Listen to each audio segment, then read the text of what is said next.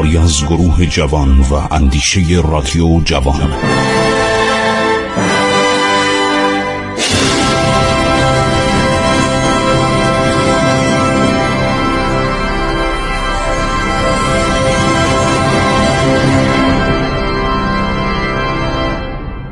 بسم الله رحمان رحیم من خسرو معتزد هستم. با شما شنوندگان عزیز رادیو جوان صحبت می‌کنم.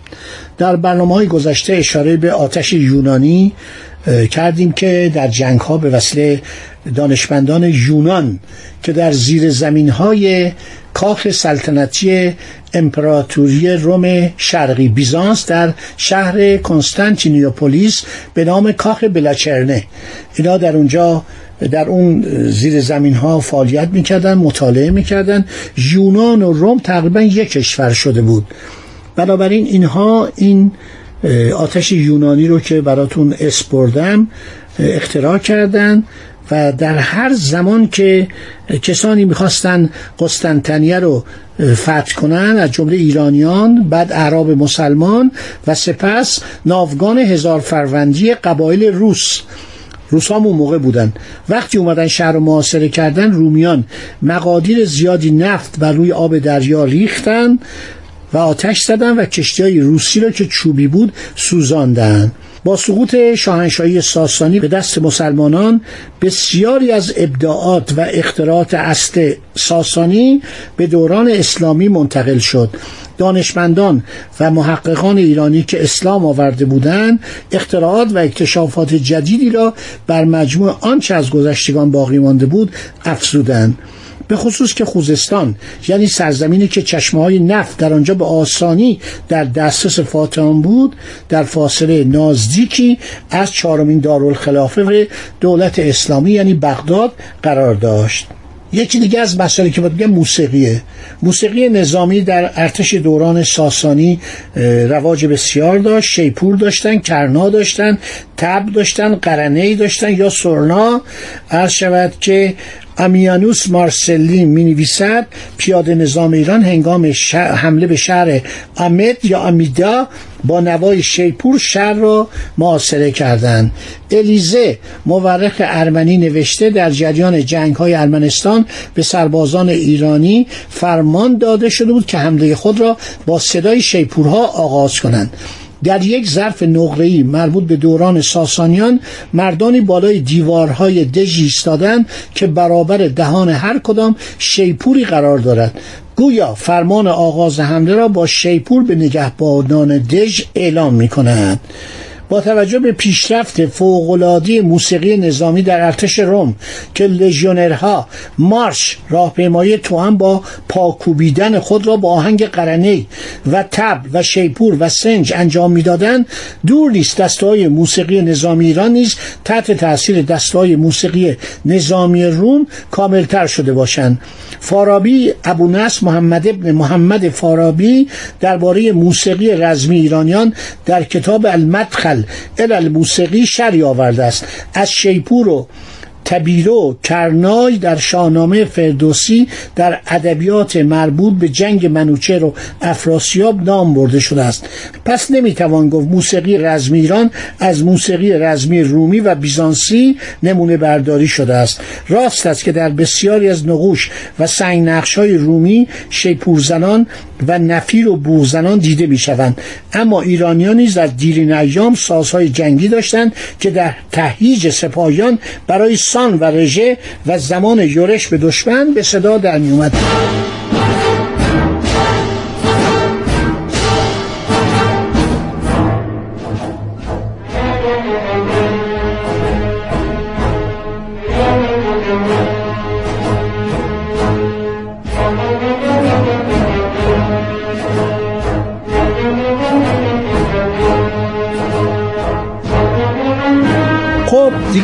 بحثی درباره این دوره نداریم. همینطور که داریم الان ورق می‌زنیم.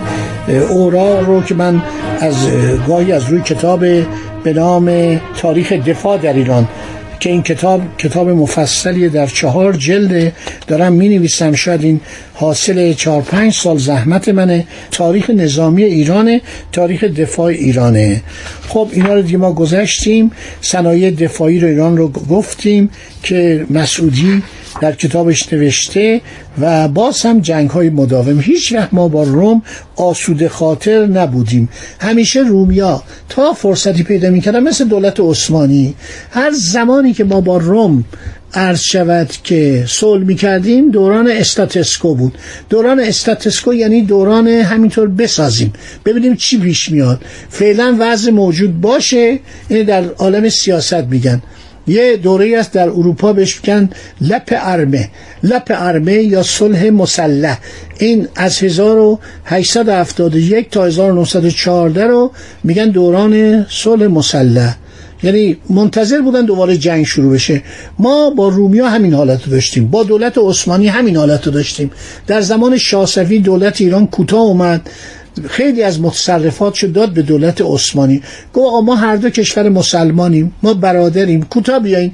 اینا مال شما. شاه صفی آدم ضعیفی بود دوازده سیزده سال بیشتر سلطنت نکرد چون آدم معتادی بود. همیشه با مواد مخدر سر کار داشت. آدم بدجنسی بود آدم شریری بود.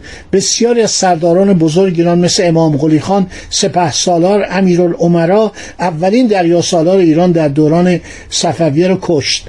این آدم یه آدم ضعیف النفس بیچاره بود که همش در حالت توهم بود. سیاهان خارجی دیدن اومدن دیدن این از نزدیک عرض شود که باش صحبت کردن. آدم اولاریوس آلمانی رو از نزدیک دیده. خیلی از سیاهان دیدن. همش حالت غیر عادی داشت دائم خم بود و این سرداران بزرگ کشت با دولت عثمانی هم صلح می‌کنه. میگه آقا ما جنگی نداریم. شما هر چی می‌خواین وردارین. اونا عتبات عالیات و بغداد و همه رو می‌گیرن و بعدم صلح برقرار میشه. 84 سال به نام صلح سر پل زهاب. اینا رو من میگم برای اینکه تاریخ همش تکرار میشه.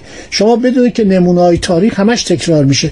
دیگه روابط خیلی دوستانه میشه. حتی موقعی که می‌فهمن محمود افغان قلیجایی رسیده به اصفهان دولت عثمانی ناراحت میشه.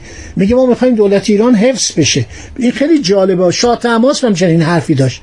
یک زمانی سفرای اروپا میان میگن به ما کمک کنید. ما می‌خوایم دولت عثمانی رو از بین ببریم. میگه نخیر من نمی‌خوام شما این کارو بکنیم. میگن چرا؟ دولت مسلمانه. دولت همسایه ماست. میان ما و شما یک صدی است. من نمی‌خوام دولت عثمانی از بین بره. این حسنیت ایرانیا داشتن. نادر شاه این حسنیت داشت. بارها میگه ما دو دولت مسلمانیم. هر دو یک قبله داریم. چرا باید با هم اختلاف داشته باشیم؟ گوش نمی‌دادن. گوش نمی‌دادن. هر سلطانی میواد بخواست ایران رو بگیره. رومیان همینطور بودن. همیشه همینطور. در جریان سر پلوزاب 84 سال ایران صلح با عثمانی رو ترجیح میده. خیلی هم امتیاز میده.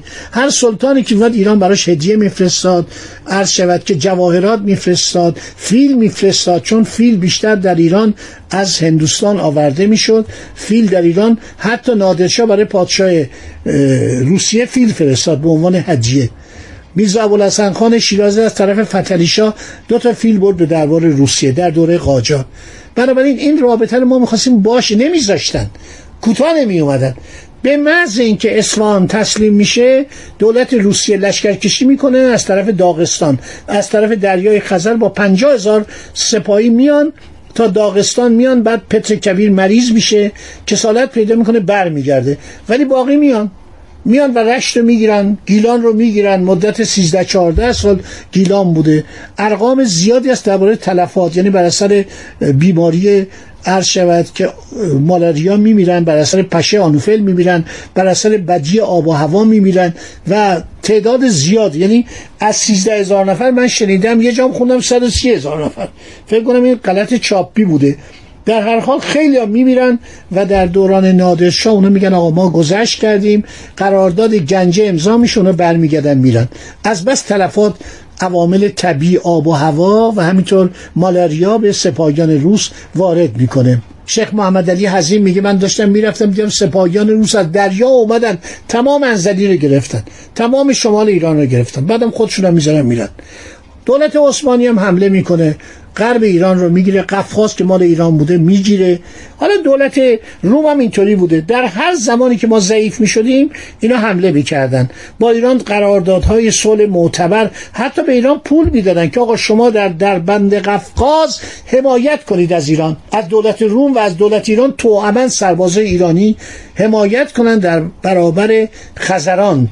در برابر اقوام وحشی خزران بلغارها بلنجرها روسها که اینا حمله می‌کردن همه جا رو آتش میکشیدن مردم رو میکشتن. بسیار مردمان شجاعی بودن بسیار بیباک بودن. با تبرزین و چکش حمله می‌کردن. تمام اینا در تاریخ ایران هستش.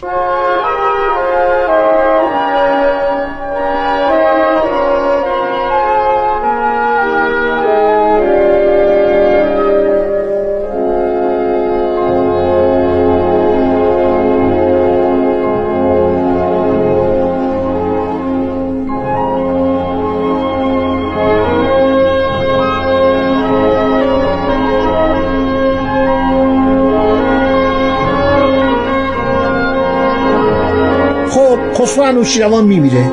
در سال 578 یا 579 میلادی بر اثر پیری میمیره.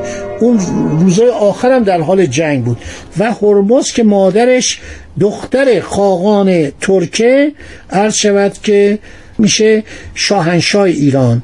پتیاخش این کلمه رو یاد بگیرید. پتیاخش به زبان فارسی پتیاخش یعنی ولیت ولیت عرض شود که هرمز چهارمه.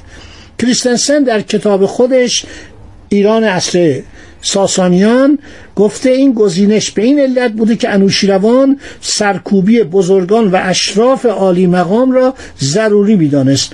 برادران انوشروان بر ضد او توطعه می‌کردند.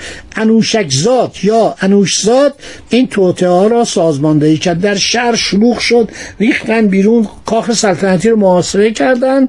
میان انوشیروان و اشراف اختلاف نظر زیادی وجود داشت. هرمز جانشین عرض شود پدرش میشه.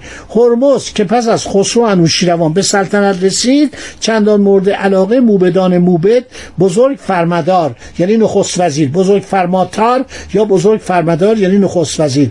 بزرگ دبیر رئیس دبیران اسبه بود بزرگ نبود. بلازری در کتاب خودش اشاره می‌کنه کریستنسن هم اشاره می‌کنه سنگدلی و بیملاحظگی هرمز در کشتن یا کور کردن برادران و کشتار سیزده هزار تن از اشراف و ویسپوهران و نظامیان بلند پاگر رو افسران ساسانی نویسندگان ساسانی بزرگان ساسانی میگن این با ایران کینه داشته. نلتکه آلمانی می‌گوید که هرمز چند برادر خود را نیز کشت. میگن این هرمز از بزرگان و خاندانها بنا به نوشته تبری در کتاب تاریخ تبری 13600 تن از بزرگان ایران رو کشته. بعضی از سلاطین بودن تا می اومدن شروع به کشتن می‌کردن. مثل اون شیرویه نادان کواد دوم که همه بزرگان ایران رو کشت. جنایات زیادی کرد. 17 برادر خودشو دستور کشتنش داد. مثل شاه اسماعیل دوم خیلی از این پادشان نادان بودن که می اومدن و بزرگان رو میکشتن. خب دوستان عزیز وقت من تمام شد. انشالله در برنامه بعد دنباله این ماجرای هرمز رو میگیم. یکی از نادانترین و یکی از شرورترین و یکی از خبیسترین پادشان ایران بوده. خیلی آدم کشت و مردم رو ناراضی کرد. یه حکومت وقتی منقرض میشه شما برگردین عقب. حکومت لوی 16 وقتی نابود میشه شما میرید به دوره لوی 14 ببینید چطوری با مردم رفتار می‌کرد این علل داره تاریخ علت داره. تاریخ یک دفعه اتفاق نمیفته شما باید برین بگردین. 50 سال پیش چه اتفاقی افتاده؟ 40 سال پیش چه اتفاقی افتاده؟ اینا یک دفعه نیست. روزانه نیست. ساعتی نیست. اینا یک عللی داره میاد در تاریخ باید این علل رو جستجو کرد. خدا نگهدار شما با